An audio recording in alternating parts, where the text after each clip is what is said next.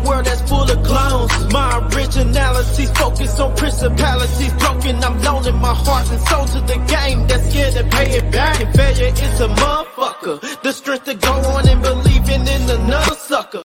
Man. What a Wednesday. You see the jersey, so you know it's game day. It's game three, the pivotal game three. But before we get to all that good fun, jazz, and adventure, welcome to your favorite show on a Wednesday. We are here at Gentleman's Talk. You know who I am. I am the CEO of Hoochie Daddies Incorporated in my best Miami Vice fit, Mr. GQ. I am the co-president of the Fuck Around and Find Out Club, DJ Michael B. And in the words of my boy Troy from the sidelines, hey, yo, let's get it on a Wednesday. Happy Gentleman's Talk Wednesday, people. Man. Yes, I'm very hyped about this episode. Look, let me crack open something nice real quick. So this is something new. This here is called Peach Party from Blake's Cider Company. This is a peach and blackberry cider. Well, where did you get it? You know I got it at H-E-B. Here. Everything's better. Haven't done that in a while. That's the plug right there. Man, and that whole fire too. Oh, yeah. This episode is going to be fun. We got a lot of funny things coming up. I'm excited. What it do, CJ? CJ, the president of them punk-ass Jets. You know it. The CEO of the fuck-ass Jets. Oh, man. So we got it going. It's going to be a good show. We kind of flipped the whole order of this motherfucker upside down for you, ladies and gentlemen. So upside we got to get this show started with arguably the most important part, because you saw the thumbnail if you've been paying attention on YouTube. So let's get it cracking this way.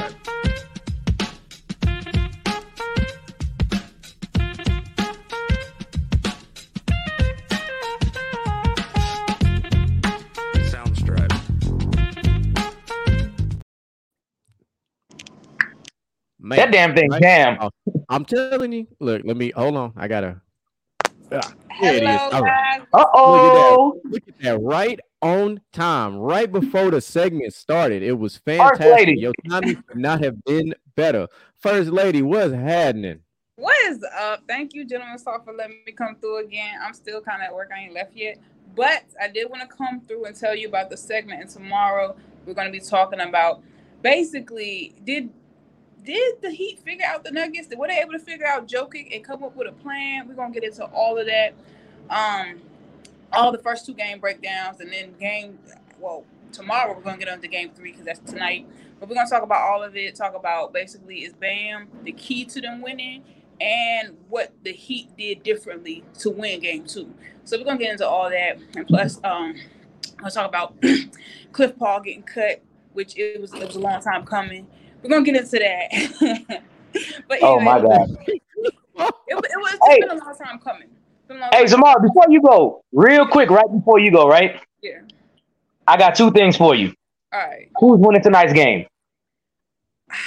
I'm going to be biased and say, because the Heat might have figured them out, they might win, because Bam is the key. I feel like he got to get his points. He got 21, I think he got. Sometimes you should be getting rebounds, you don't get the points. He got to be able to get his good 20 and 15, 20 and 10, whatever, for them to win. That's what I think. And all right. That boy, your ghost is the king of blocking. And second thing before you leave, we got an exciting topic tonight. So I got to ask you, what is your favorite childhood cartoon? I'm going to take it back. Darkwing Duck. Hey! She hit it with a mean classic. Hey, that was a fire-ass theme song, though, with that one. It was. Hey, I listened to the theme song today. I ain't going to lie. that was my joint. I ain't going to hold you. But, yeah. No, that's fire. So, see, look, the more you know, I like it. So, make sure y'all tune in to Player versus Team tomorrow. It's going to be a phenomenal show. I think your boy, your ghost, said he was going to jump. Oh, there you go. He said he's going to jump in the show tomorrow, too. So, might add to a little bit of that fuckery tomorrow. So, like we talk about with Player versus Team, bring your bias, but bring your facts and leave your feelings at home. Exactly, and I know that y'all doing the shows, but since y'all Heat fans, it would behoove y'all. Can I ask Mel to come? Who's y'all? Who's that? No. I'm a Jimmy Butler fan, not a Heat fan. That you can't do that. That's like. Yes, I can. I'm a Rockets fan. True, Jimmy Butler is just my favorite player to watch. Okay, all right. I can I can concede with that. It's player versus team, so the player and then I got you. But you a Heat fan, so Mr. GQ will behoove you to come through and rep, especially if they get this W tonight. So that's all I gotta say. I'm with anyways, you. So. I'm gonna let y'all get back to it. Y'all trashing millionaires again and trashing Skip Bayless, which he should be trashed, but yeah. Well, don't you worry, I'm gonna dump the whole dumpster on his ass.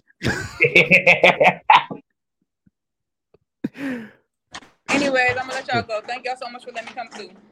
I appreciate all you, right. Queen. Appreciate it. Bye. All right, so back to your regularly scheduled program. Like we said, y'all make sure y'all check out player versus team. Oh, look, Calvin's still talking about his Jets. Hey, man, it's okay, man. It's okay. When y'all go 6-12 or whatever it is, I'll be happy.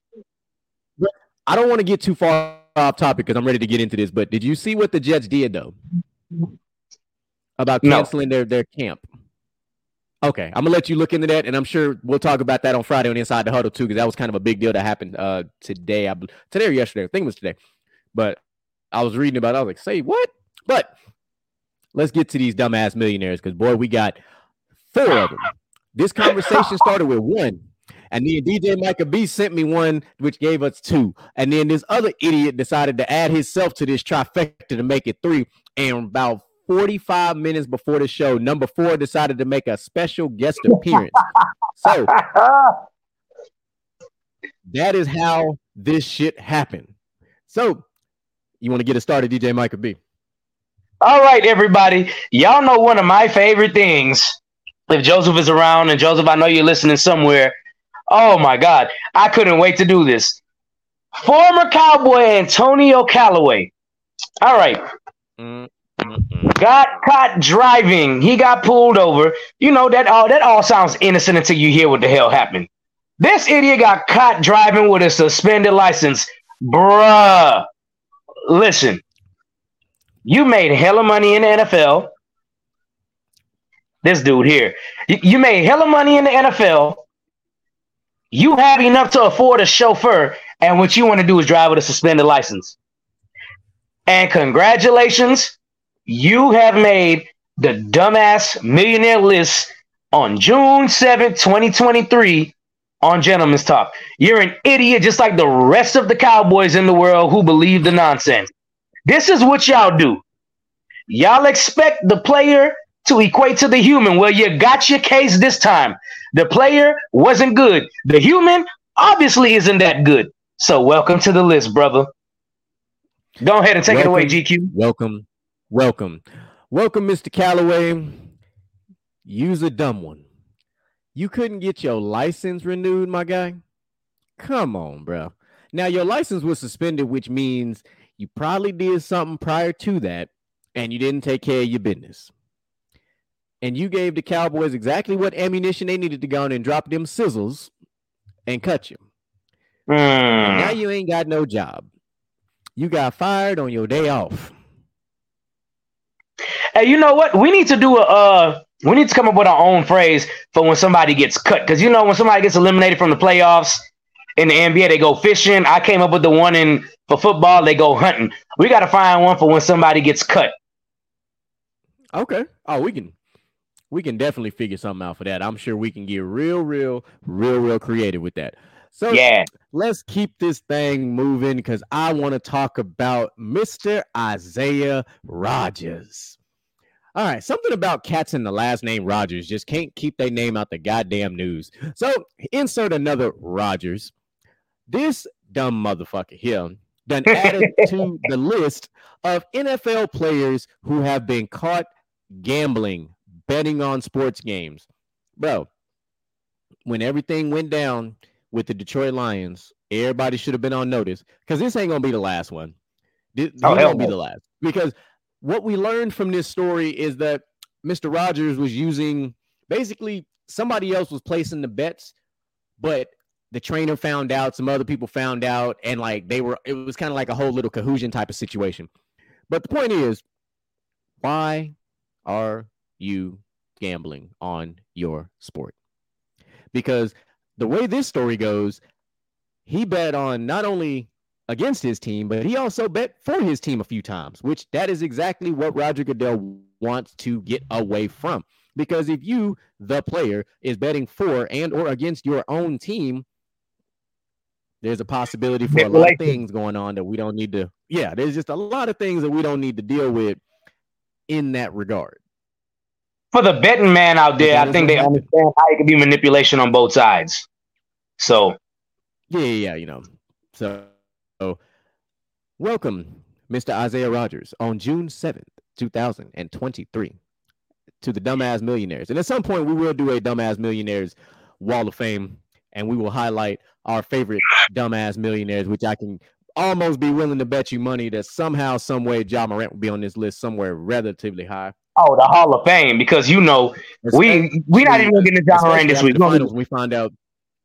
No, we're going to find. We'll talk. We'll save him for after the finals when they find out what his suspension going to be.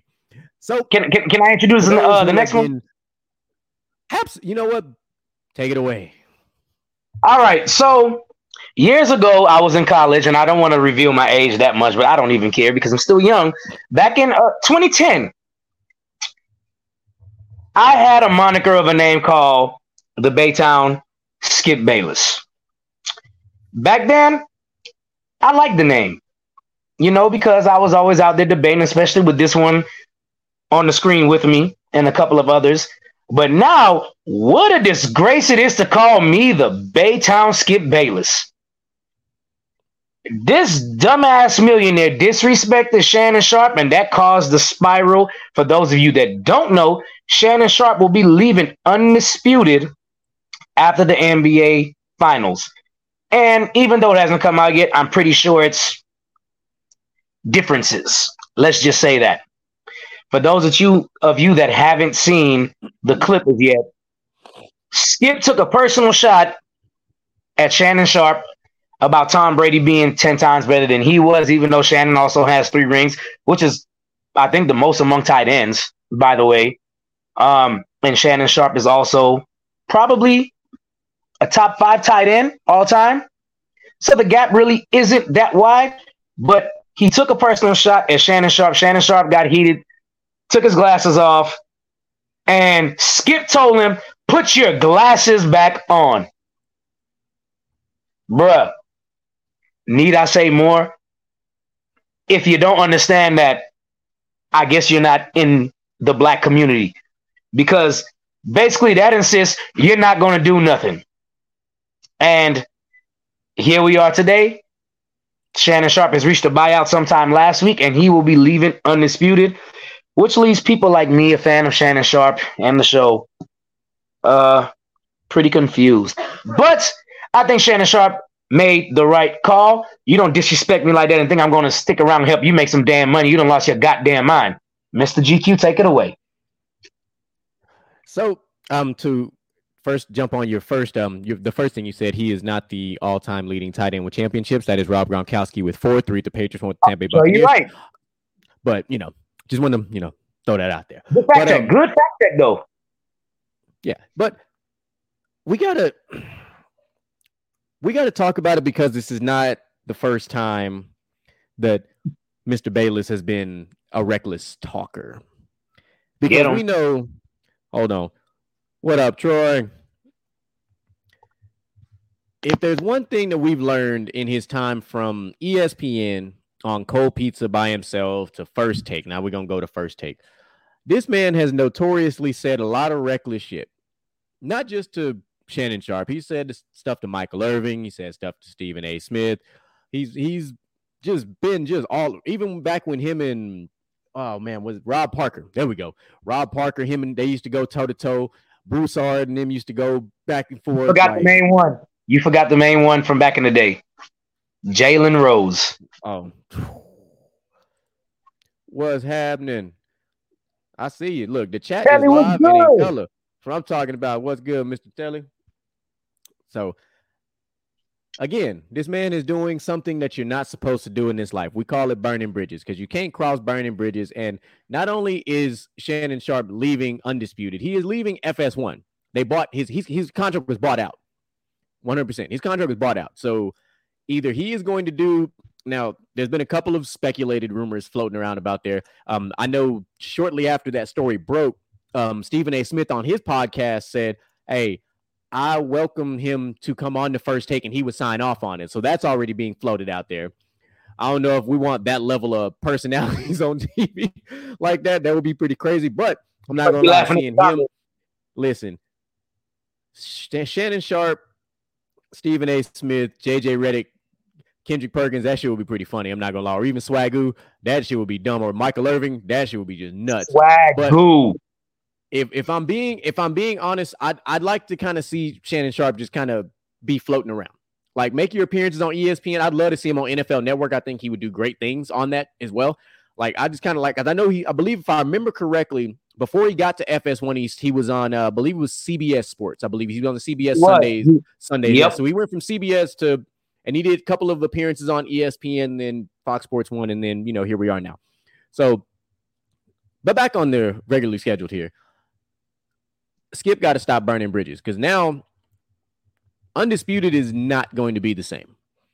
Like you don't think of a show like Undisputed and think just Skip Bayless. It is Skip and Shannon. It is Skip and Shannon's Undisputed. It ain't now. It's just gonna be like now what?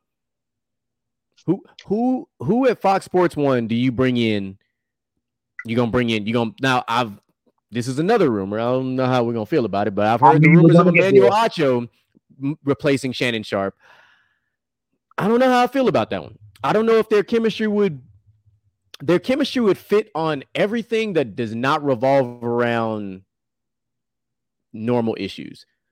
When you start talking about your social injustice issues and everything else, the chemistry on screen will be phenomenal. When they start going back and forth on sports, I don't know. I don't see it yet. Like I watch what they do on Speak.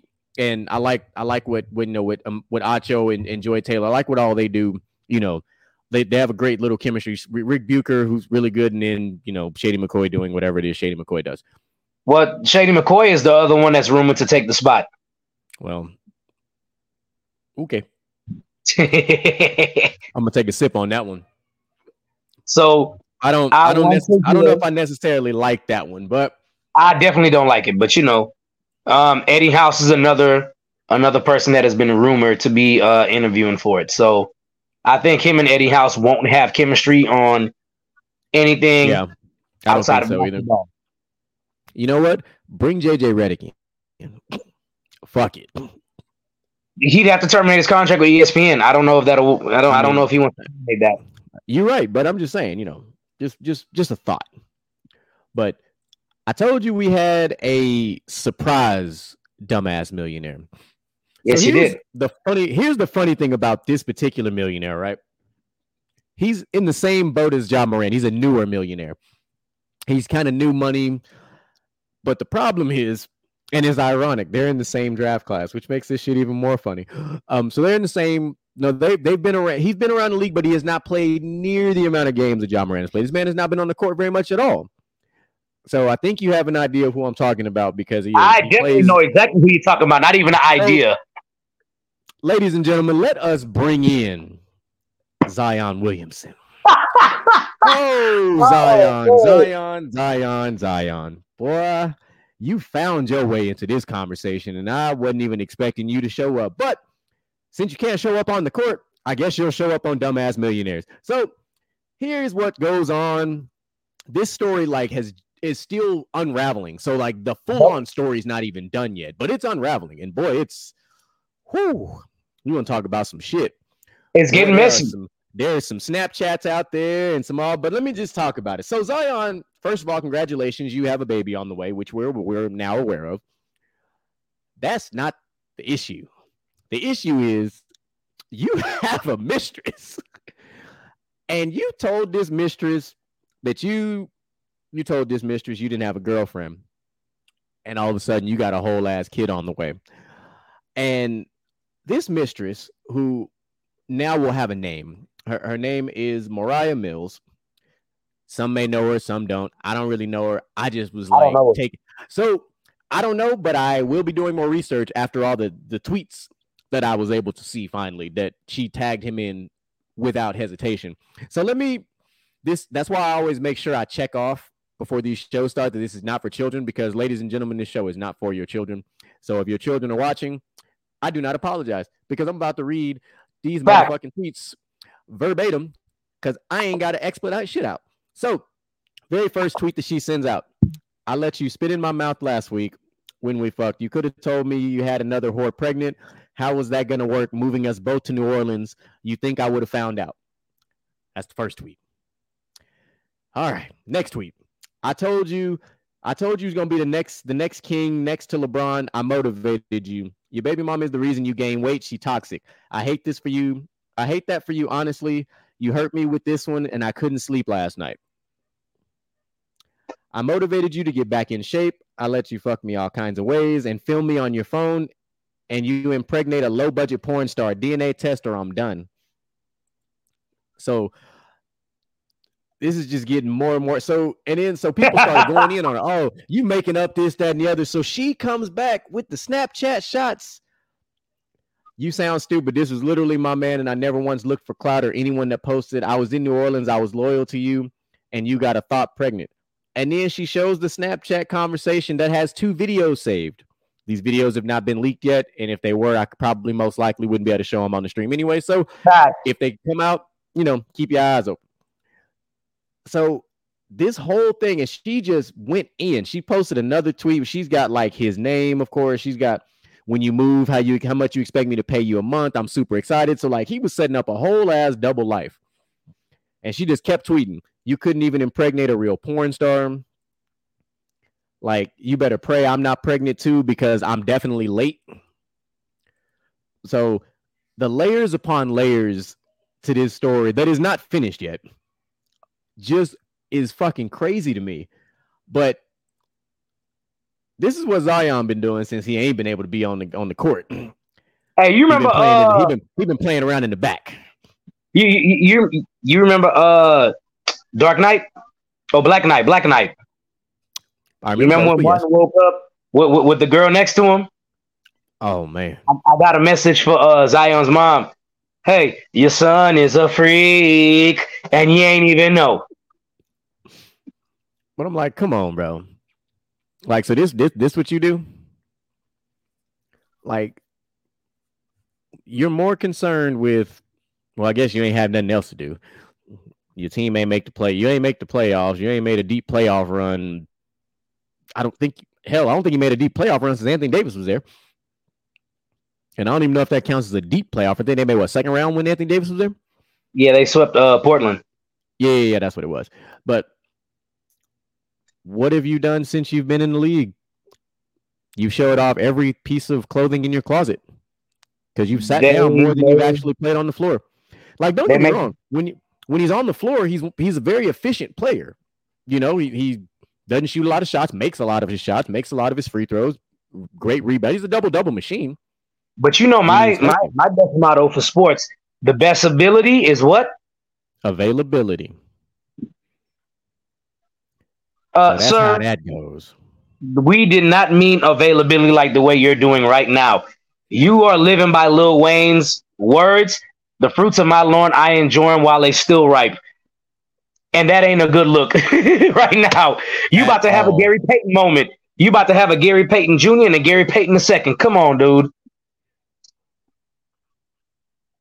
Dumb ass millionaires, man.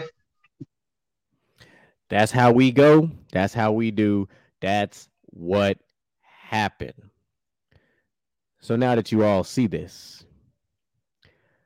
oh, boy, these millionaires. Y'all make content so easy for us. I swear. It don't matter.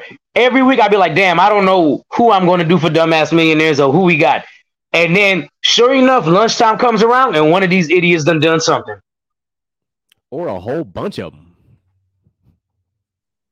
This might be the biggest segment we had on Dumbass Millionaire so far. 4 of them in a week. And that's the best part of it. And as soon as this suspension comes after the NBA Finals are over, Ja Morant will be the first inductee. Yeah, he will be a Hall of Fame. He will be a repeat offender. Oh man, I can't deal with the toy gun thing. Oh, I don't even, bro. We just gonna say we passed the finals.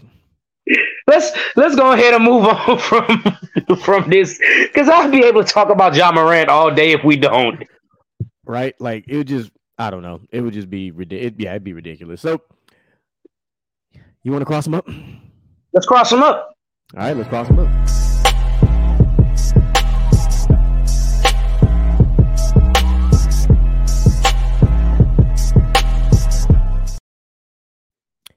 You already know what time it is. I'm going to sit back, relax, and let DJ Micah B take it over. Invented by the NBA, perfected by me. This is the thing we call the crossover. Like I explain every week, for those of you that don't know what the crossover is, I pick something and equate it to something else. So most of the time it's comic books. Sometimes it's something on TV that relates to real life. So I think you're going to like this one because it has to do with the greatest anime of all time in Dragon Ball Z. Or Dragon Ball Super, whichever one you want to do. So either one. For those of you that know, the history of Dragon Ball Z goes deep. So originally, Vegeta and Piccolo were villains. Yamcha was a villain. Tien was a villain. Chaozu was a villain. Cool. So as Dragon Ball, the original series, went on, all these people turned over. And then the second saga in Dragon Ball Z, when Vegeta came to Earth, Vegeta turned over. And now they're all friends. They're all friends and colleagues and this and that. But every time we go into battle in Dragon Ball Super or Dragon Ball Z after the Namek Saga, you got Vegeta, Goku, and pretty much the rest. The third wheel changes so often in Dragon Ball Z. At one point, your third wheel was Gohan in the Cell Saga. A couple of times, the third wheel was Piccolo. In Namek, if you watch, after Vegeta dies, there's Goku, Gohan, and Krillin after Piccolo pretty much gets beat down. In Dragon Ball Super, Goku, Vegeta, whether it's Boo, whether it's Gohan, whether it's Piccolo. Then we have the Dragon Ball Super movie where it's Gohan and Piccolo, and then you have Pan as a third wheel. I guess. Don't forget, in Dragon Ball Super, there was a couple times when it was ironically Frieza too. Absolutely true. During the tournament, yeah. Android 17 as well. Android 17, who was an X factor in that whole thing. MVP. I've been saying that forever. So, for those that you ain't caught on yet, we are going to talk about third wheels on an NBA championship team. These are the best third wheels since the year 2000. I'm going to start off with honorable mention first. And 2000 and 2002, I'm going to have two players because it's going to be a slash. Glenn Rice and Robert Horry for the Lakers. Okay. Robert Horry came up big. Glenn Rice was the third leading scorer. I actually put another dash and put Rick Fox. So I'm surprised you have Robert Horry as the third wheel and you have him as an honorable mention. That is crazy. Well, no. This is just the third wheel. This is I'm picking that whole bench as the third wheel, because every game it was somebody else stepping up. Well, I mean, just looking at like Robert Horry's history, like he's, well, of course, you know, I don't have to tell you know, especially you, that's one of your fantasy basketball team names, the Horry scale. But so you know this, but you know. Yep. Starting after the honorable mention with number 5. Oh, I'm sorry, I got one more honorable mention: the 2011 Dallas Mavericks. Everybody. Not named Dirk Nowitzki and Jason Kidd. Everybody, bro. It didn't matter who it was. Squad. Jason Terry, the whole squad. Chandler, like that whole squad. Oh, yeah. Marion, it didn't matter who it was. Deshaun Stevenson, it doesn't matter. JJ, it doesn't matter. The whole squad. So, come in number 5. And a lot of people will be like, why is he so low? I got Manu Ginobili. And the reason why I got Manu Ginobili so low is because a lot of the times he was also the second wheel as well. Because him and Tony Parker traded back and forth depending on who was hot that game, and Tim Duncan was the de facto number one. So I got Manu Ginobili. And Tony Parker also has a Finals MVP. That's the reason why I picked Manu Ginobili over Tony Parker. Not mad. Number four, you're going to appreciate this.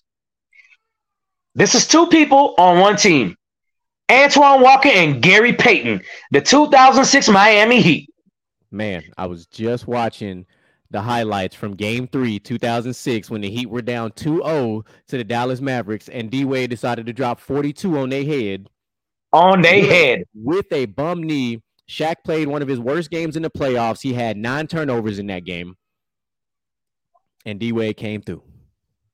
Antoine Walker and Gary Payton were beyond effective in this series. Defensively, Gary Payton was the second best defender.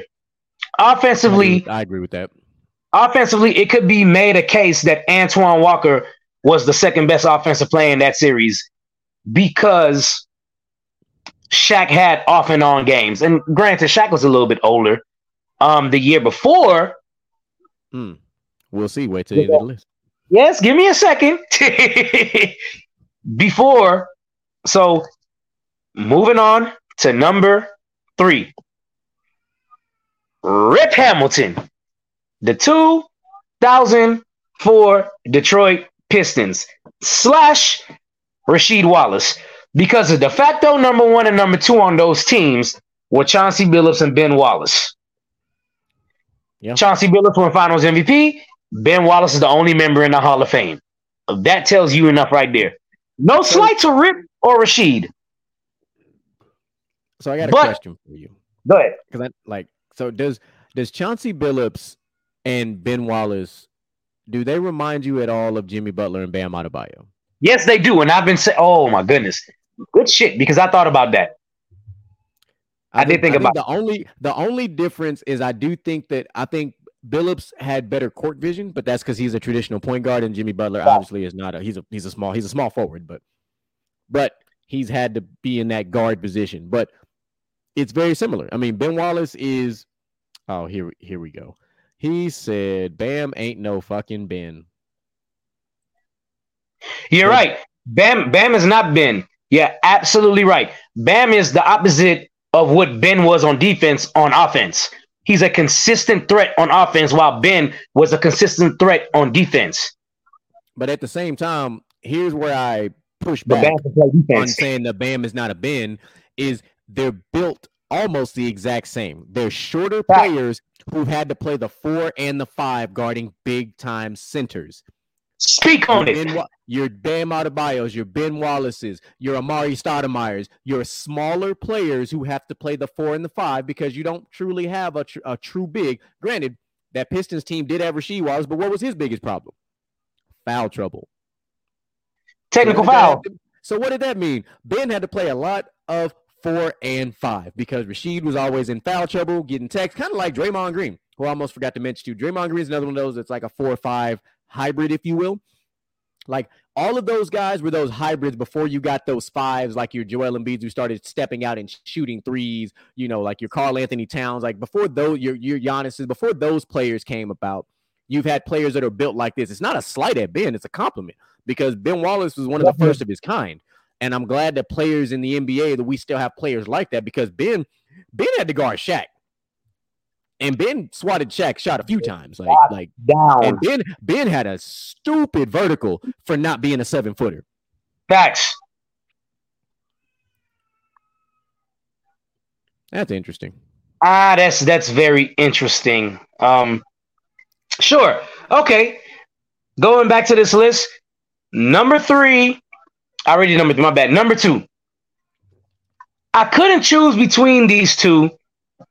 So I wrote them as 2A and 2B. Okay. They played for two different teams when they won championships.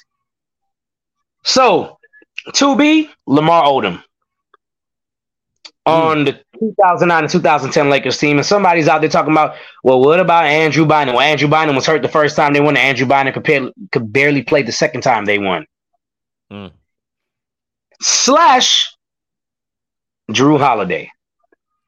the perfect compliment for Chris Middleton and Giannis Antetokounmpo, because all three of them were very good defenders. All three of them are very good defenders. All three of them could score the ball on all three levels. I have no words to describe what Jrue Holiday meant to that Milwaukee Bucks championship team. And you know I'm a big Jrue Holiday fan since UCLA. And last but not least, I'm going to wait for GQ to get back on camera because he needs to be on camera for this one. He has to be back on camera for this one. But just to elaborate a little bit more for the people that forgot about Lamar Odom, Lamar Odom was one of the first key pieces that were traded to come to the Lakers to help Kobe win a championship. Even though Kobe demanded a trade, they got Pau Gasol later. Then they drafted Andrew Bynum, and as y'all know, the rest is his story, right? Had to go grab a special guest that decided not to go to sleep. Kalissa, what's up? Her doggone head off. She over there smiling. Hi? Hey, you gonna say hi? That's my girl. All right, y'all already know. And the number one on my list, third best option. We had a conversation about this a couple of weeks ago, and for those who are going to say, "Well, what about Draymond? What about him?" It's absolutely ridiculous that Draymond Green might go to the Hall of Fame and Rasheed Wallace doesn't. Okay, so. That's my stance on Draymond Green. The number one, Jeremy, go on and flash that shirt for him real quick. The number one third wheel since the year 2000 for me can only go to the one and only guy from Dallas, Texas, who won 2 championships in Miami, Chris Bosh. I don't need to explain nothing else. From the rebound to the pass to Ray Allen to the block to save game 6 to him having the best record when the other two don't play out of the big three in Miami, which is very, very underrated because a lot of people don't know that. So I think Chris Bosh lost 2 games when D Wade and LeBron didn't play. I mean, 20-10 guy when he was in Toronto. Y'all gonna stop disrespecting Chris Bosh. Bro, for sure. Go look at his numbers prior to Miami. It's not like the dude was a slouch in Toronto. And it's not he was putting up 20-10 and not making the playoffs because he was. This was not a Kevin Love situation. Was not. One year he averaged 24-10. I don't want to hear it. So the best third option since the year 2000 is Chris Bosh. All you Draymond Green fans, suck it. I don't care. There it is, ladies and gentlemen. I'm with it. If I had an applause button right now, I would applaud. I like it. I'm a fan. I think that would have been my second applaud button this week after my my epic rant on Monday. I hope you caught that one. Yeah, I caught some pieces of it, and it was definitely it wasn't too bad. I guess I'll throw another honorable mention out there, even though the team hasn't won a championship, but he is definitely a third wheel of a team, and that is Marcus Smart. I'll throw him out there because there are just times, just in the last 5 years, when it seems like the Celtics are out of a game, here comes Marcus Smart dropping threes out of nowhere, and that shit is mind-blowing. It annoys me at times. It does. It annoyed me during the Miami series. I was like, bro, and I knew it. I'm watching him like, bro, Marcus Smart finna start hitting threes. I just knew it. I was like, he finna hit these threes. And sure enough, that's what happens. So, that dude will start to wheel the ball in the basket. It is crazy. And it just goes to it's just a testament to him as a player, being a smaller guy who was kind of, I'm gonna say overlooked. I mean, he went to Oklahoma State. You can't be overlooked, and you went to the Big 12 because when we talk about college basketball, you watch the Big 12 for a lot of your college basketball stars. The Big 12, the ACC, You know these guys. It ain't like Marcus Smart was unknown. Just like Trae Young, when he went to Oklahoma, he went from being unknown to known really quickly. So something about that Big 12 puts a spotlight on it. So just to give everybody an update for those who are not watching the game, it is 29-all in the second quarter. So we are having ourselves a back-and-forth game 3, which is a hell of an exciting game. Let me run down these stats for you real quick. Jamal Murray's got 8 points. Jokic has 10. Aaron Gordon's got 2. Michael Porter Jr.'s got 2. And I don't expect nothing more from Michael Porter Jr. All the points of relevance. Gabe Vincent's got 5. Butler's got 10. Adebayo's got 9. Kevin Love with 3. Kyle Lowry's got 2. Kevin Love scored? Wow. Yeah. So far, Gordon's in foul trouble and Caldwell Pope. He's got both have 2. Nobody else has more than 1 at the moment. Butler and Adebayo both have blocks. And let's see who's killing the game from 3. So far, nobody's really killing it from 3. Kevin Love's 1 for 2. Gabe Vincent's 1 of 2. The Nuggets are 1 for 2, 3, 4, 5. 1 of 7 from 3 right now. Okay. But here's what I know about the Denver Nuggets. And I've talked about this with some people because there are those who like to look at stats and analytics and all that type of shit like that. The Nuggets have the biggest discrepancy home versus road when it comes to wins. They actually drop considerably on the road. They obviously, as you can tell from the stats, they didn't lose a lot at home. They lost like once since like March. Like it was stupid. But then when they go on the road, they literally drop like 30%.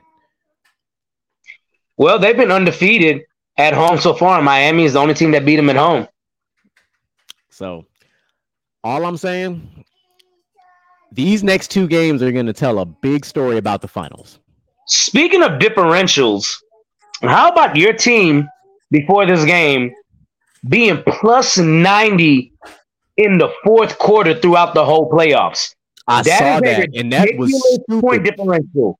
Well, they showed the first, second, third, and fourth quarter, and like the fourth quarter, they like it's a ridiculous, massive difference. Like, but it just goes to show you, clutch is clutch. It doesn't matter if you're a superstar, an all-star, a G League, or whatever. Clutch is clutch. And when not only that just shows Eric Spoelstra is the best coach in the NBA right now because he knows how to turn it on and make whatever adjustments he needs to make throughout the game. And in the fourth quarter, he has it figured out every single time because you're not only going to be plus 90 in the fourth quarter just by outscoring people. You are stopping people, and Eric Spoelstra doesn't play his best hand until the fourth quarter to bring it home. No, and not only that, and I've said this, I'll stand on this mountain. I don't care if I'm by myself or not. You have to blow Miami out. If it's close, you just might lose. And close to the Miami Heat is 15 and under. Yeah. Like, if you're up by 15, you still ain't out of the woods with this team yet.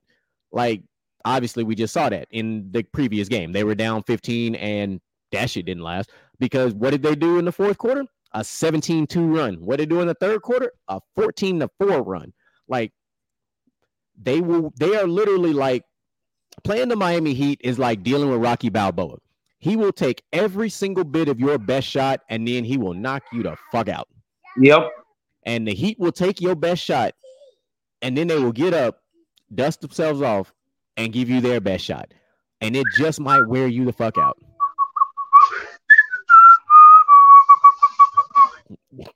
Dirt off your shoulder.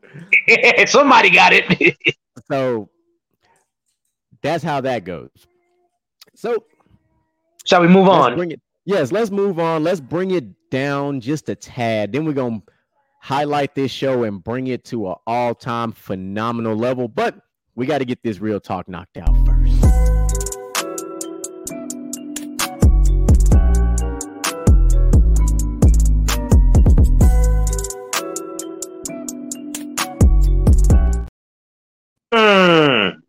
You know it. All right. So, yes, of course, I played 2042. Season 5 just started today, and I was playing a couple of hours ago before we did all this stuff. Good shot by Caleb Martin. Goodness. 100%. So, we own this real talk. So, for those who have been around the world of Gentleman Talk since we kicked off, you know, when we start talking about relationships and certain key words, we tend to spark interest in things. So, I came up with this one in particular because every now and again I'll be on like TikTok or something when I'll be just scrolling. Speaking of TikTok, before I get into this, did you know that the average person swipes up on TikTok enough to the height of a skyscraper in New York City? Well, I do not add to that because I am definitely not on TikTok. So I absolutely add to the Twin Towers because I'll be when I be in it, I be in it. Like, boy, my algorithm is all over the fucking place. But oh man, I bring that up specifically because somehow my algorithm has brought me into the world of toxic. You got all these people, all these influencers that are embracing toxicity, and I'm like, but why? And like, depends on what side of this spectrum you want to live on. There are some that embrace it because, hey, they're going to be toxic to me. I'm going to keep that same energy. And I'm going to max that toxic with them. There are those. Then there are those who are attracted to toxic, which blows my mind. First of all, why the fuck would you be attracted to red flags and toxicity is beyond me. And then there are those who are just so toxic that it's disgusting, and yet there is a massive amount of people that are literally gravitated towards it. So my question to you, my co-host DJ Michael B, why do we embrace toxicity in society? I think people just embrace toxicity because it's the fun thing to do right now. Toxic is just a hot word right now. Like the red flags thing, toxic go hand in hand. The red flags thing was a real big thing for the past couple of years. And now, because the red flags thing is a big thing, people are going to fire back and they call it toxic. And a lot of the times, it's just embraced because that's what you have in your head. That doesn't mean that's what you're supposed to do. But it feels good when you do it. You know, don't feel good to me. I mean, it don't feel good to me being toxic, but people, they embrace whatever you do to them, do back to them. You know what I'm saying? It's one of them things where it's dumb, and it just gets followers. Yeah, shut up, goat. Okay. So, still my guy, though. But, yeah, I mean, just... I don't know why it's so big. I don't know why it's a catchy thing. Toxic, it has to be the stupidest thing, and I mean, it gets views. You argue, somebody records it, you put it on social media, it gets views. The argument can be made that we are, as a society, just toxic in general. That's probably... Excuse me. Instead of breaking up a fight, the first thing we do is we pull out our phone and record it. Instead of helping somebody in a potential domestic, you know, semi-domestic violence situation, you know, some guy, you know, beating on a woman or vice versa, some woman that decide I'm gonna start teeing off on this dude because he's not gonna hit me. We just record it. We don't break it up, you know, because there's, you know, when there's many involved, a lot of things can happen. So yeah, all right, cool. I understand if you're by yourself and you don't want to get involved because, you know, maybe you can't fight, and that's cool, you know. Kudos to you for recognizing that you can't fight. Got you. But if there's nobody ever. Yeah, true. But when there's a group of you, like multiple of you, like more than three of you can at the minimum grab one of them, push them off to the side, get in between. There's lots of things that can happen. Now, granted, do you want to take the chance of it escalating into something worse? Probably not. But sometimes it's okay to just stop something from getting worse. But we don't do that. I agree. Instead, we embrace it. Like when a student decides to put their hands on a teacher and we record it, instead of stopping that teacher from getting hit, hurt, whatever, we record it because we're waiting for that teacher to do, you know, to do what any self-respecting adult's going to do, introduce that child to the fuck around and find out community. I was waiting for you to say it because I sure was going to say it. Because it's the truth. Like you, like this, this very emboldened generation that thinks it's perfectly okay to put their hands on an adult, even if it's a, you know, a high school kid, you know, let's just say, you know, 15 years old, putting your hands on a teacher that's typically from somewhere around our age or older, or sometimes a brand new teacher that's around 25-ish or so, whatever the case might be. But you put your hands on an adult, point blank, period. What do you think's going to happen? I'm sorry. What do you think should happen? Because here's the problem. The first thing is you have zero idea who that teacher is. You just know them as a teacher. You don't know who they are when they take the badge off, when they in their comfortable clothes. You don't know what kind of background they got. Like, you have no idea. Like, let's put this into a perspective that you and I will be very familiar with. Let's take a HISD teacher at an HISD high school, dealing with kids that are from Third Ward, Southwest Side, all that type of junk like that. Where the fuck you think them teachers from? The same damn place. So do you really want to fuck around and find out what that teacher is about because you want to push buttons? That's a good example, man. I'm not gonna lie. That's a real good example. Because am I wrong though? Like, no, you're definitely right. With a teacher, and you go to a school, like let's say you go to Lamar, and I'm not talking about Lamar and Bowman, I'm talking about Lamar, the high school in the southwest side of Houston. Yeah. And you fuck with the wrong teacher. Because it's probably from the southwest. Or you go to A-Leaf High School, and you fuck with a teacher that's from A-Leaf. Like, what the fuck you think finna happen? You go to Channel View, North Shore, and you fuck around with a teacher that's from them particular areas. You go to the schools that you and I went to. You go to Baytown, Lee, Baytown, Sterling, GCM, BCA for all that matter. And you fuck with somebody that's from Baytown and you don't know what side of Baytown they're from. Whether it's Central Heights, whether it's from McNair, whether it's from Old Baytown or Old Condition, or you don't know. You're going to fuck around and find out real quick. Real quick. And you ain't going to know what to do when they pop your ass in the mouth. That's all I'm saying. That's important. Oh man, you need to be the lack of awareness of surroundings of this generation is mind blowing. I am fortunate. I'm gonna knock on this wheel real quick. Then none of these kids have tried to test me. I was just about to get there and be like, so I hope none of these kids ever try you because Lord. Nah, they talk. Talk is cool. Like, we'll roast, and you know this. You've done the same with the kids that you've dealt with in the communities and schools and all that stuff like that. Yeah. They go as far as roasting. And I'm like, hey, that's cool. You can roast. Just don't be surprised if I light your ass on fire. Cause I'm not finna like, don't dish it if you can't get it back. Cause I promise you, and I tell this to these kids and I say it to anybody. All right. I'm like, listen, if you try to deliver that smoke to me, I promise you, I deliver this motherfucker faster than Amazon same day shipping. Hey, this smoke comes in waves, and smoke. Hey, where there's smoke, there's fire. And when I start smoking you, I'm finna set your ass smooth on fire. I remember working in junior high, and there was a kid, and he was like, "Ooh, bro!" This one, bro, and it just had got hot. Oh, this was like 2014. That man was like, "Ooh, bro, I'll fire you up." I said, "Dude, I don't know how old you are." He was in sixth grade. So I don't know how old you are, but I suggest that you shut the hell up while you're ahead. Because the minute I decide to roast you, you're going to cry home to your parents. And he was like, you can't roast nobody. He said whatever he said.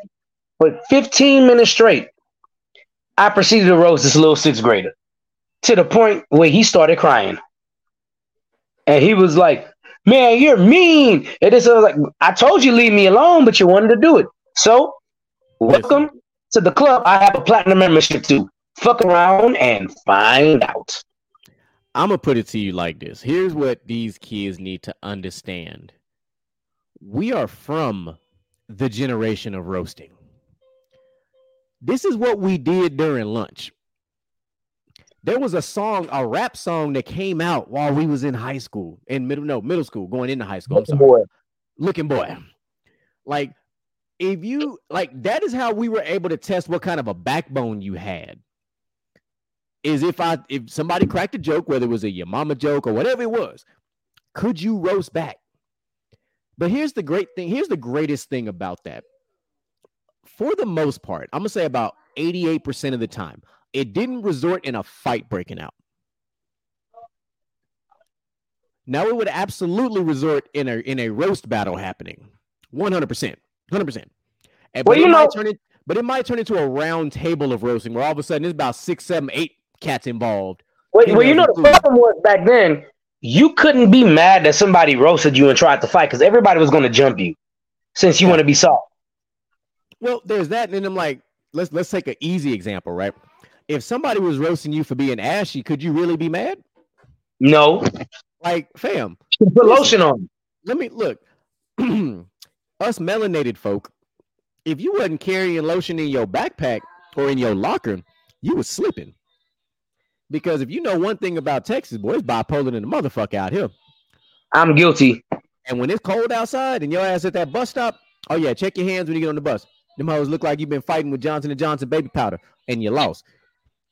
Like, don't, like, if you didn't, like, family or you had to know the females that was carrying the Bath and Body Works lotion, because we was all rocking that the facts cherry blossom. You know we was doing it like big facts. If you wasn't carrying cocoa butter like a lot of us was, you had to go find the females that had the Bath and Body Works lotion. You just did, or you know if your mama was cool, you know you had some and you kept it in your locker, whatever the case might be. Simple. Or if you had chapped lips, hey fam, I'm sorry, you asked for it. Chapstick don't cost that much. Chapstick back then was damn near less than $1 at one point. Yeah, I'm about to say, did you have $1 in your pocket? You can afford some chapstick. Like, boy, you could buy a little round of Carmex for like 80 cents. Yeah, that would last you forever. It felt like forever because it's going to last you at least 3 or 4 winters. Yeah, or like you know, like there were certain things you're like, all right, if you clowning like somebody like dusty ass shoes, I'm like, all right, it's a little different because you know you don't know everybody's situation. Somebody might be having some hand-me-downs, you know, some thrift store type of shit. You don't know. But if you allowed it to be a target, you had to be able to defend yourself accordingly. That's just what it is. I notoriously got told that me and one of my classmates, Reggie Butler, we always got told that we was Oreos because we was black folks that talk proper. So they always called us Oreos. Oh, Reggie Butler, that's funny. Yeah, but that was because he was from Michigan. But, you know what I'm saying, we didn't talk like everybody else. We talk more proper, and I'm like, so I didn't need it. Yeah, but it was a point for them to roast, but I'm like, yeah, you could do that, but I'm intelligent, which means I'm about to fuck you up. Nor do I care that you say I talk like a white person, because while you think that's an insult to me, I feel good about myself because that means I know how to talk proper no matter where I go. I fit in. 100%.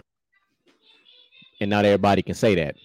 There's a time and a place for ebonics and everything else, and the corporate world is not the place for that. But you know what? We strayed away a little bit. Let's get back to this toxic thing. Did we really? We strayed away a little bit, but overall, the most important thing about it is we need to do better. Yeah. Let's just start with that. We need to do better. Stop making toxic trend, man. Y'all got to stop this. There's nothing cool about toxic. There's nothing amazing about toxic. All that shows to us is you're ignorant. You're ignorant. My toxic trait is shut the fuck up. Stupid. My toxic trait is that too. Ask Goat to tell you. But yeah, quick update on the game. 47-44. Miami's down by 3. 2.5 minutes left in the second quarter. So, not too bad. This might be the highest scoring game of the series because this is kind of getting there. Now I know game 2 ended. I think it was a 7 point. I think it was 7 point game and a half. It was like 50-57, something like that. Yeah, close. But they're scoring at going to be even closer. They're scoring at a relatively high clip. Like they scored both teams. Well, it was 24. It was tied at 24 at the end of the first. It's currently 23-20 in the second. So. Not too bad. Well, shall we do it? Shall we get into our fun topic of the day? Absolutely. Oh, hell no. Bruce Brown for finals MVP. For what?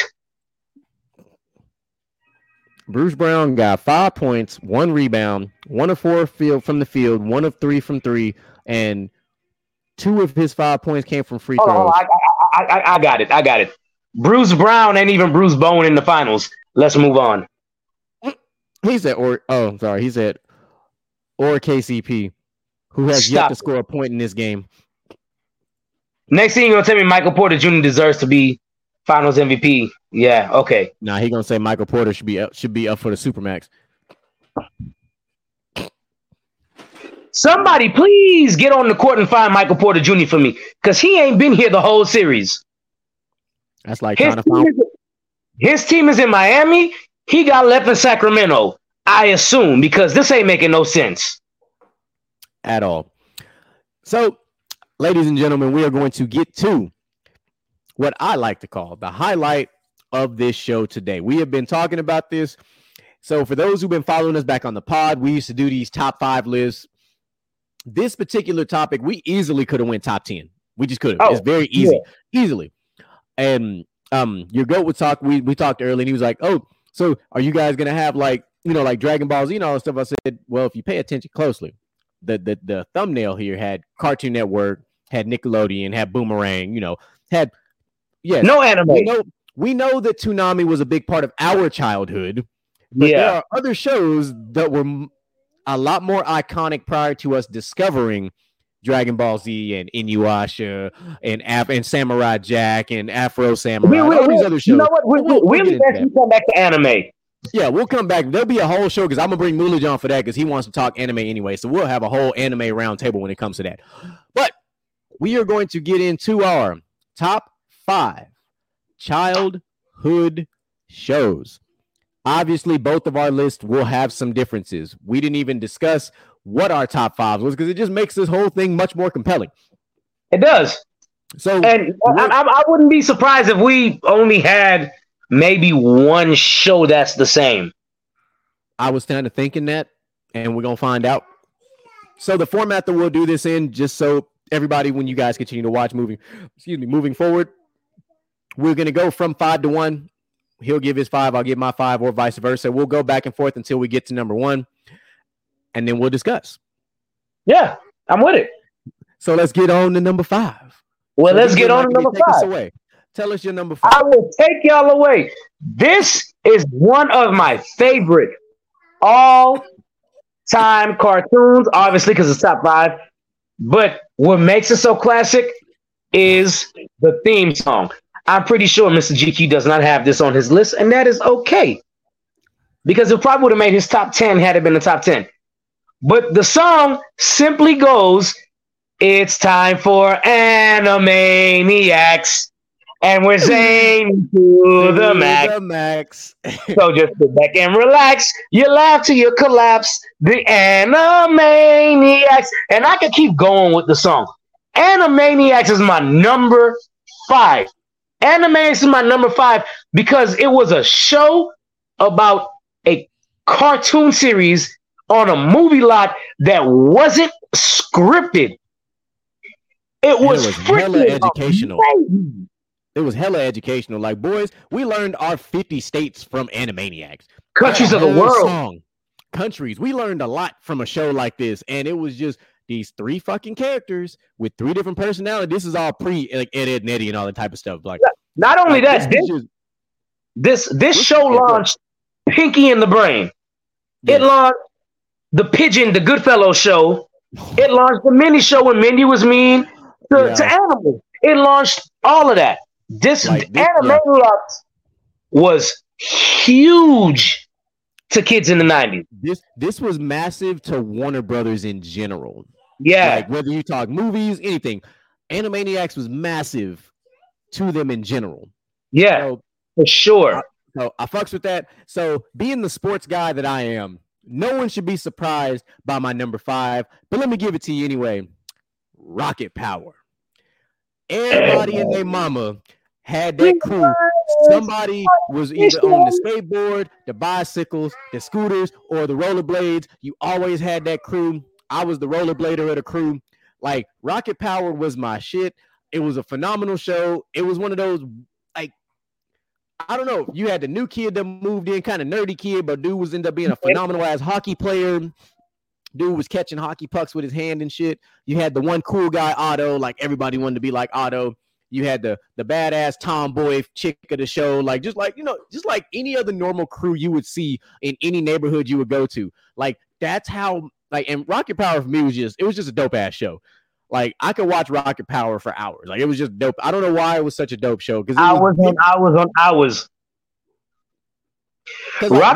was the show that made for black kids like ourselves. Yeah, because we watch X Games and stuff. Rocket Power was the show that made extreme sports. Yes. Popular and cool. Because I was watching X Games, I was watching skateboarding, rollerblading, and all that before Rocket Power came out, and everybody was like, "You're lame." That's cool. When Rocket Power came out, everybody started watching. But them same people started playing Tony Hawk's Pro Skater 2. Yeah, well, I still got Tony Hawk's Pro Skater 2. Hey, look, and tried to do all the BMX tricks, started having pegs on their bikes. What was the move? What was the move? Otto said, somebody said, Goat said, Courage Cowley Dog, Kick Batowski, Chavo del Ocho, Regular Show, and South Park. Yeah, we'll get to that because a lot of your list is irrelevant. Okay. It's not a bad list. Courage the Cowardly Dog would have made my top 15 for sure. Yeah, it would have made my top. Yeah. Courage was like a creepy ass show to watch late at night, like right after Tom and Jerry, because it was definitely kind of strange. But on to number 4. You go ahead and give me your number 4 first, as I go in number 5 first. So number 4, and it's weird because it's like it's a childhood show, but then like it's not a childhood show. Depends on how you want to look at it. But for me, it was The Simpsons. Oh, I thought you was gonna go Family Guy. Okay, I messed with it. No, not yet. So okay, The Simpsons, because Simpsons have been around a whole lot longer. Like yeah, Simpsons been around 40+ years now. So yeah, but.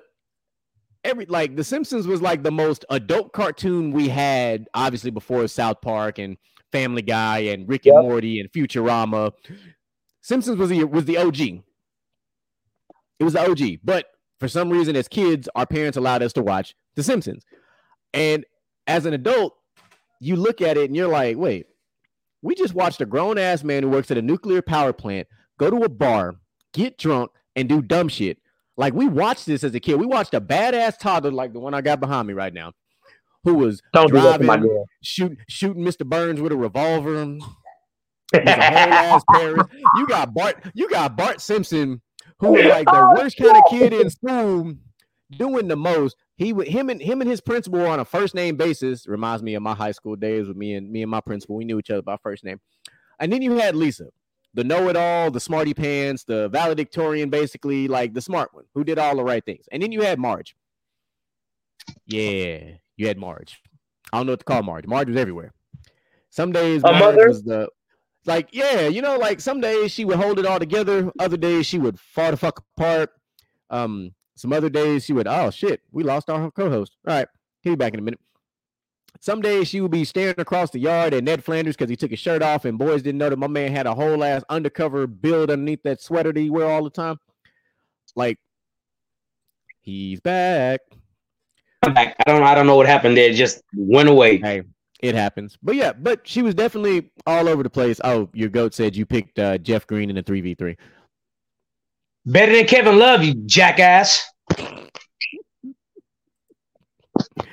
Oh, shit. Clearly, as you can tell, ladies and gentlemen, GOAT and DJ Micah B have a tendency of going at it no matter what show they're on together or what chat is going on. So we got 53-48 at the half. The Denver Nuggets are up. Not too bad. As far as stats go, Jamal Murray has decided to awaken. He has 20 points. Jokic has got 14, and no one else is in double figures. For the Heat, same old two-step. Jimmy Butler's got 14. Bam Adebayo's got 13. Struess and Vincent combined for 8 points. Caleb Martin's got 8. So the Miami Heat not role players, however you want to define them, have got to come through in the second half, which I have no worries. I'm not worried about that. Second half will be pretty fire.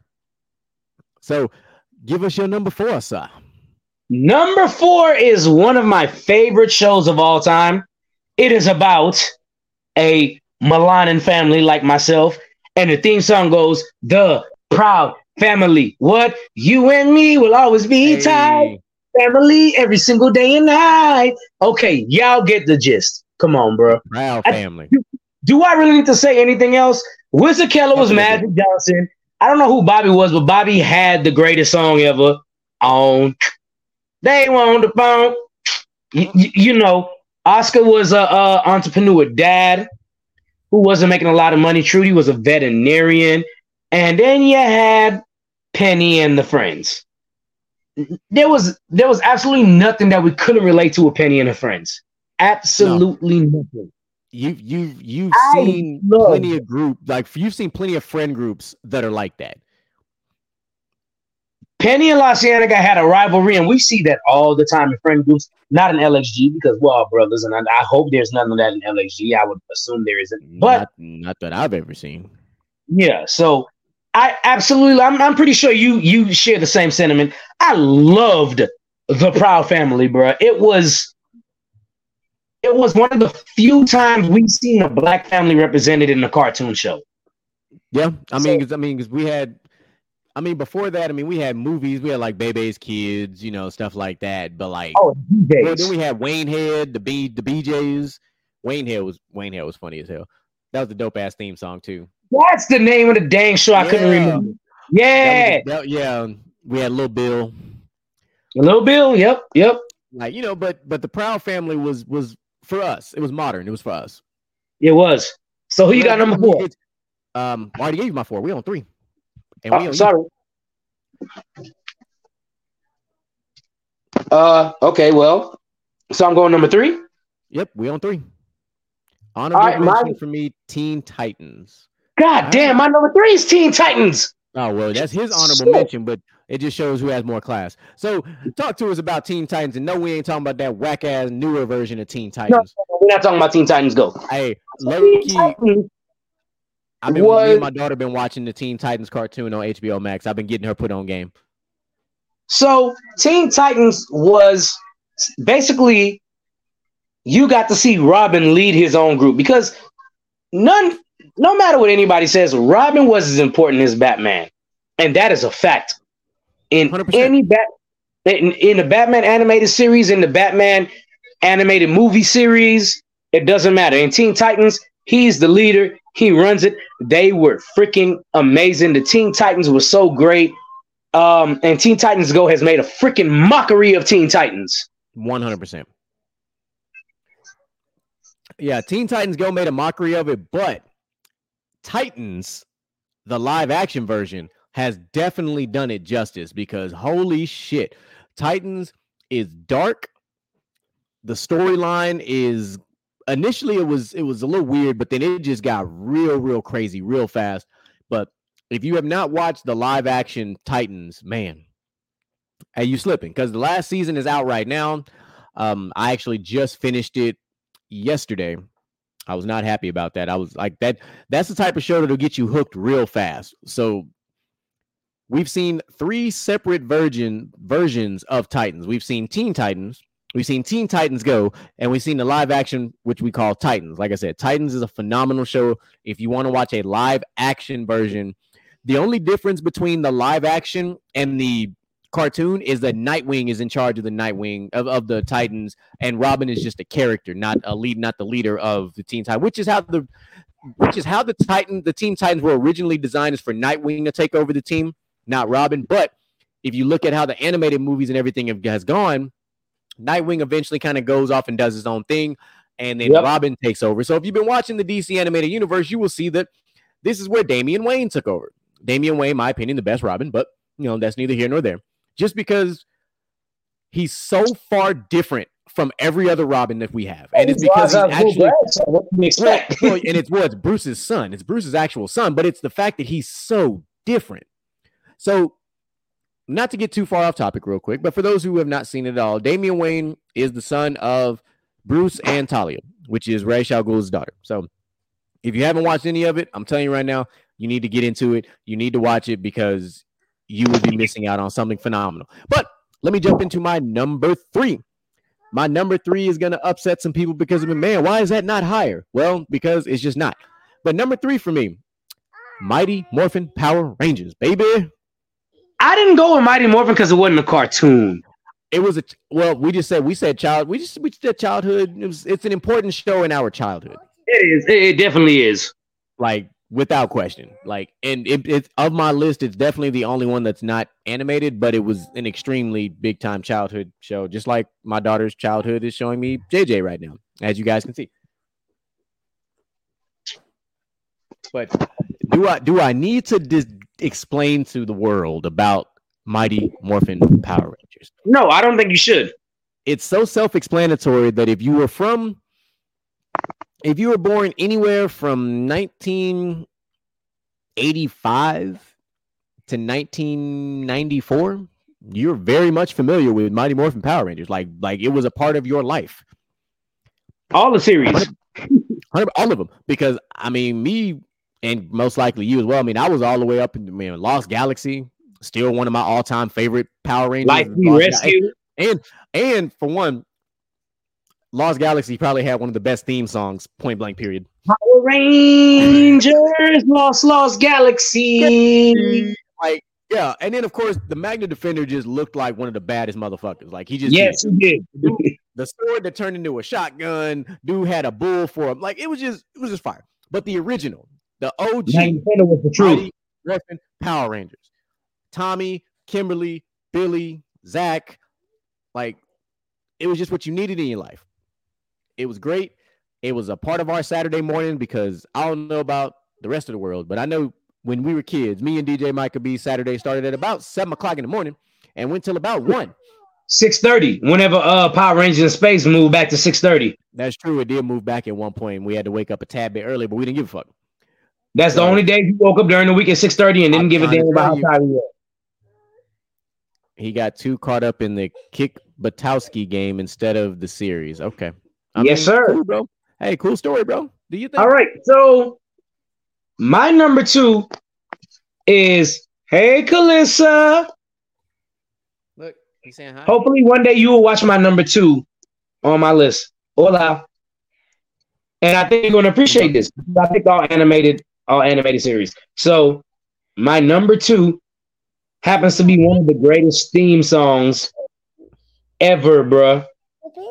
Understand what I say? Ever. It happens to be one of the greatest theme songs ever. I'm ready for it. And the theme song basically says, call me, beat me, if you want to reach me. My man, freaking impossible. That is Kim Possible has got to be one of the greatest shows of our generation. It's got to be one of the greatest theme songs of our generation. Oh, yeah, for sure. Like, it has to be one of the greatest shows ever. Like, the theme song and the action in the opening credits was phenomenal. Factual. So, Kim Possible is my number 2 because I can go watch Kim Possible any time of the day. And I'll sit there and watch it for hours. Even as an adult now, I will sit there and watch for hours. I'm with it. Hey, man, just do. Boys had that on their phone. I don't want to hear none of that masculine shit. Boys had that shit on their phone. I still got it on my phone. What you mean? No, I'm just saying, we knew. I fucks with it. So that's solid. That's man. This is these are hella lists right here. I fucks with it. It is. Oh, shall I go to number 1 or you want to go with number 1? Oh, no, you ain't done your 2 yet, huh? Yeah, we still got to go 2. So my number 2. Had to make sure she knew.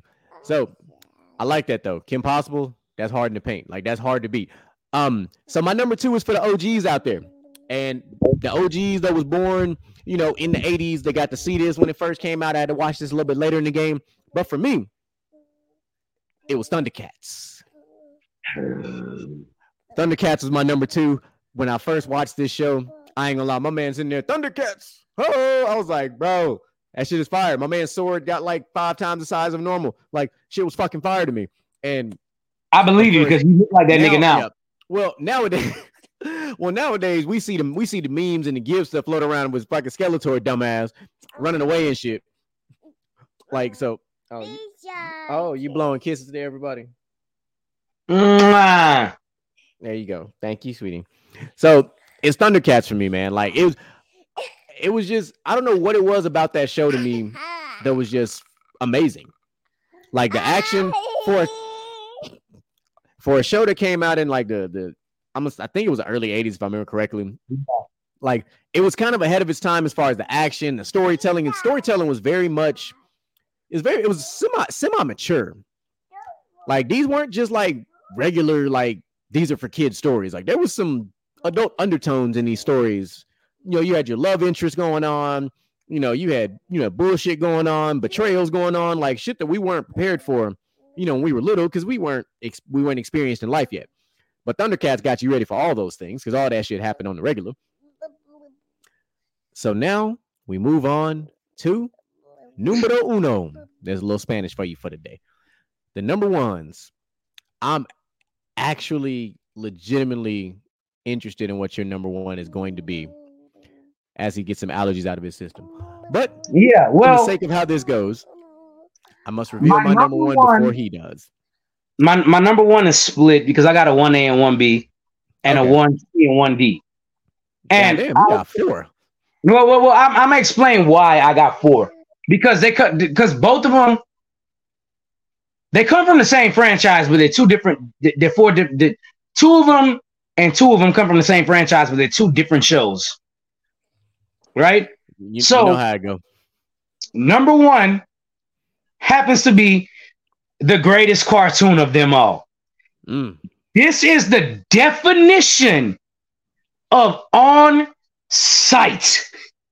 I am talking about the greatest chase of them all, the cat and the mouse. And the reason why there's a 1A, 1B, 1C, and 1D is because you can't have Tom and Jerry without having Tom and Jerry Kids as well. Right?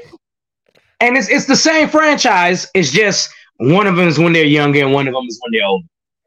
So you got Tom and Jerry, and then you got it's the Tom and Jerry Kids. The Tom and Jerry Kids are all. If you grew up in my area, you know about Tom and Jerry Kids.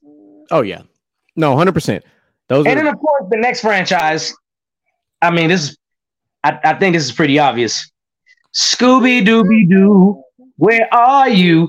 But wait, the greatest Scooby Doo song and series of them all. Scooby named Scooby Doo. Scooby Dooby, Scooby Dooby, Scooby Dooby. There's a mystery in town. So call the greatest pup around, and Scooby, a pup named Scooby. That's why there's four of them. Hey, a pup named Scooby Doo was fire. 2 and 2. Scooby Doo and Tom and Jerry are the goats of children cartoons. My mom watched Scooby Doo, Where Are You? And I watched Scooby Doo, Where Are You?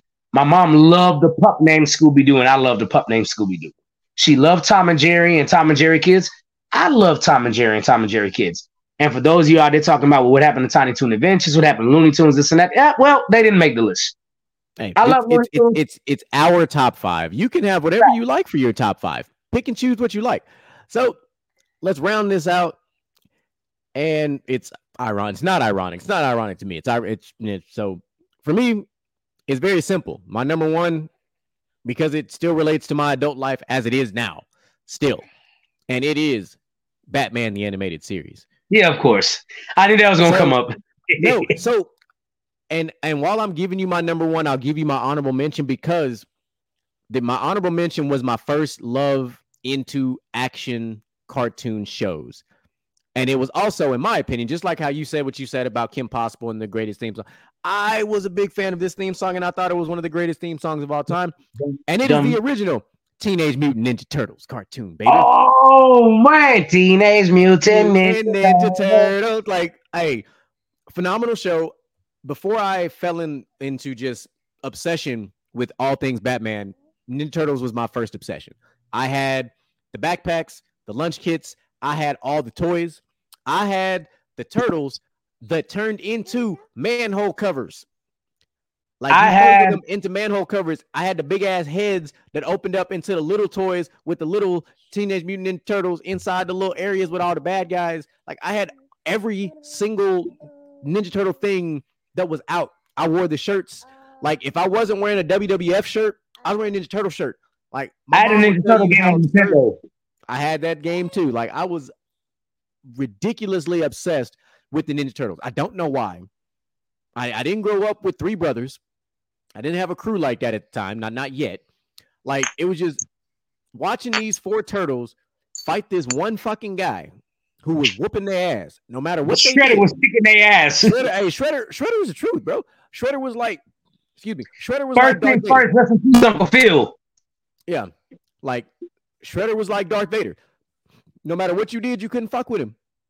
I like the beach. Yeah, you tell him. You're going to get introduced to it, too. But like I said, Batman the Animated Series is my all-time because, one, I'm a Batman junkie. Batman is my guy. Always has been. I carry a pop of Batman in my work bag. He goes with me everywhere. He's been on deployments with me. He has been on hurricane missions with me. Like, he has been everywhere with me. That is my dog. What about Beyond? I love Batman Beyond. I do, too. Beyond is my second favorite Batman. So, like, there's Batman the Animated Series, Batman Beyond. There's The Batman. For me, there's The Batman, which is actually pretty damn good as well. Those are my three favorite Batmans that have ever come out. Then, of course, there's all the movies. I can't even rate the movies for you because they're all great. Girl, stop breaking stuff. This is what happens when you have kids, folks. All right? Just so y'all know. Bye, Melissa. She'll be back. But by the time she comes back, we'll be done with the show. Yeah. So, we're not talking about anime, all right? Not necessarily. Like cartoons are considered animated shows, but anime has become its own category because it's so vast. So we will have a separate top five when we talk about anime. And you want to do that next week? Maybe, because there is a good chance that we have an interview next week. So right. So we'll have to push that one back just a little bit. But he's right. GT, but see, here's the thing. I'm gonna address it just because GT is underrated only to the casual watcher of Dragon Ball Z. It just is. Because Dragon Ball GT is fire. Like, if you didn't watch Dragon Ball GT, I feel sorry for you. Because if you thought Dragon Ball Super was as amazing as it is, you need to go back and watch Dragon Ball GT. There's a lot of shit that happened in Dragon Ball GT that was amazing. There was a lot of good stuff in Dragon Ball GT, but there was a lot of bad stuff in Dragon Ball GT. Like the baby saga is amazing. Oh man, Omega Shenron saga is amazing. Dude, Omega Shenron is arguably one of the best sagas across the board ever. Yeah, across the board, like that. It's up there with the Brawly one. It's up there with Cell. Like, it's up there with the Majin Buu saga, which for me, the Majin Buu saga is like the GOAT of sagas. But that's just because there was so many. I lean with the Cell saga. And I love the Cell saga, but like it was just more. I hate to say there were more layers, but I have a personal feelings towards it because it introduced the world to my all-time favorite version of Vegeta, which is Majin Vegeta. So that's where my. Yeah, I mean, but I get it because and that's true. Other than Frieza, Majin Buu is the only other person to successfully blow up the damn Earth. Fuck the bullshit. Kid Buu was a motherfucker. Kid Buu was that guy, bro. No, Kid Buu fucked the shit up. Bro, I feel like, bro, Kid Buu. If Kid Buu was a little bit stronger, Kid Buu would have fucked everything up. There wouldn't have been nothing left, bro. The fact of the matter is, Kid Buu killed the whole Earth. Yeah. Jumped to the afterlife and started whooping everybody ass again. Bro, when you say, you know what, I'm gonna go put this halo on and go whoop some more ass, bro. Facts. Kid Buu is him, 100%. Kid Buu said, "Oh, you thought this ass whooping was over? I'm gonna follow you to the afterlife and I'm gonna beat your ass again. When you go to the grave, I'm gonna beat your ass in the grave too." Only reason why I mess with Cell more than Kid Buu, and people can think what they want to think, and I think you're gonna fuck with this point. Cell sat in the middle of the ring for 7 days waiting on these niggas to get stronger to come test his gangster. Yeah, he was like, you know what? Y'all niggas gonna do what y'all gotta do, and I'm gonna be right here waiting on you to come test this. Look, get the hell out the chat with that shit. It's Super Saiyan man, by the way. He is. The Great Saiyan Man. Nah, he ain't him. The Great Saiyan Man is him. Nah, he lame. He lame as hell. Box office wise, he's him because he had his own movie. Can't even hate. He messed up my boy. Hey, Android 18 couldn't catch a break. 18 was getting clapped all around the place. Everybody wanted to clap 18. Yeah.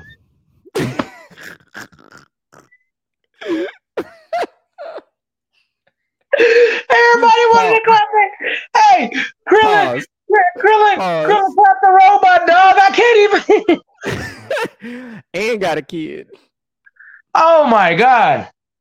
Oh, man. So, ladies and gentlemen, that is how we are going to wrap up this show. Make sure y'all let us know. Hey, jump in the chats. Hey, man, shoot us a message. Let us know what your top five is, man. I'm just curious to see. Your top five should be different from our top fives. That's just the way this whole thing is broken out. But check us out. Tune in next week. We got some more great things coming down for you. We are either going to have another one of them beautiful From the Sideline Chronicles going down, or we'll come up with another top five list just because it's that time of year. So with all that being said, shout out to the chat. We appreciate y'all for being live and in color, being active with us. Make sure you are like, subscribe, following us on the TikTok, the YouTube, the Discord, the IG, the Facebook, where we at. We all over the place. You can catch us on iHeartRadio, catch us on Spotify, Apple Podcasts, anywhere you catch your podcast, because the audio version will be available for those who can't catch the live stream. We here, we live, we not going nowhere. From the Sidelines is taking over. Make sure you bookmark that. I said it, and I'm going to keep saying it, because when it happened, don't be surprised. So all y'all that ain't been supporting us, when we blow up, don't be trying to borrow some free clout from us, because you ain't going to get it. If you ever listen to the audio version of Gentleman's Talk, I don't give out free clout. Ain't who I am. You got to earn that. But I am the CEO of Hoochie Daddy Incorporated. It is our season. Make sure if your shorts are 5 inches and under, you flaunt them things. Because that's what we do in the Hoochie Daddy world. 5-inch inseams and shorter. If you really want to get bold, you drop some of them 3-inch inseams. Make sure if you blessed, make sure you tuck it accordingly. You don't want the thing slipping out. But that's who I am, Mr. GQ. Oh my God. I have nothing to say other than, hey, live on location, even though we got the 31st for Raw. Live on location, y'all going to see a lot of videos of this July 8th. My girl, Kalisa, Jeremy's daughter, Kalisa, the Gentleman's Talk, baby. That's my girl right there. You know, we are going to be live on location. We're going to record, and with LXG, we're going to have fun. So make sure you watch out for that. I am the platinum card holder of Fuck Around and Find Out, DJ Micah B. And, of course, the resident DJ From the Sidelines. My dog. And we out. When I'm in my zone, I feel like I'm alone. I feel like I'm unknown to the world that's full of clones. My originality's focused on principalities broken. I'm known in my heart and soul to the game that's scared to pay it back. And failure is a motherfucker. The strength to go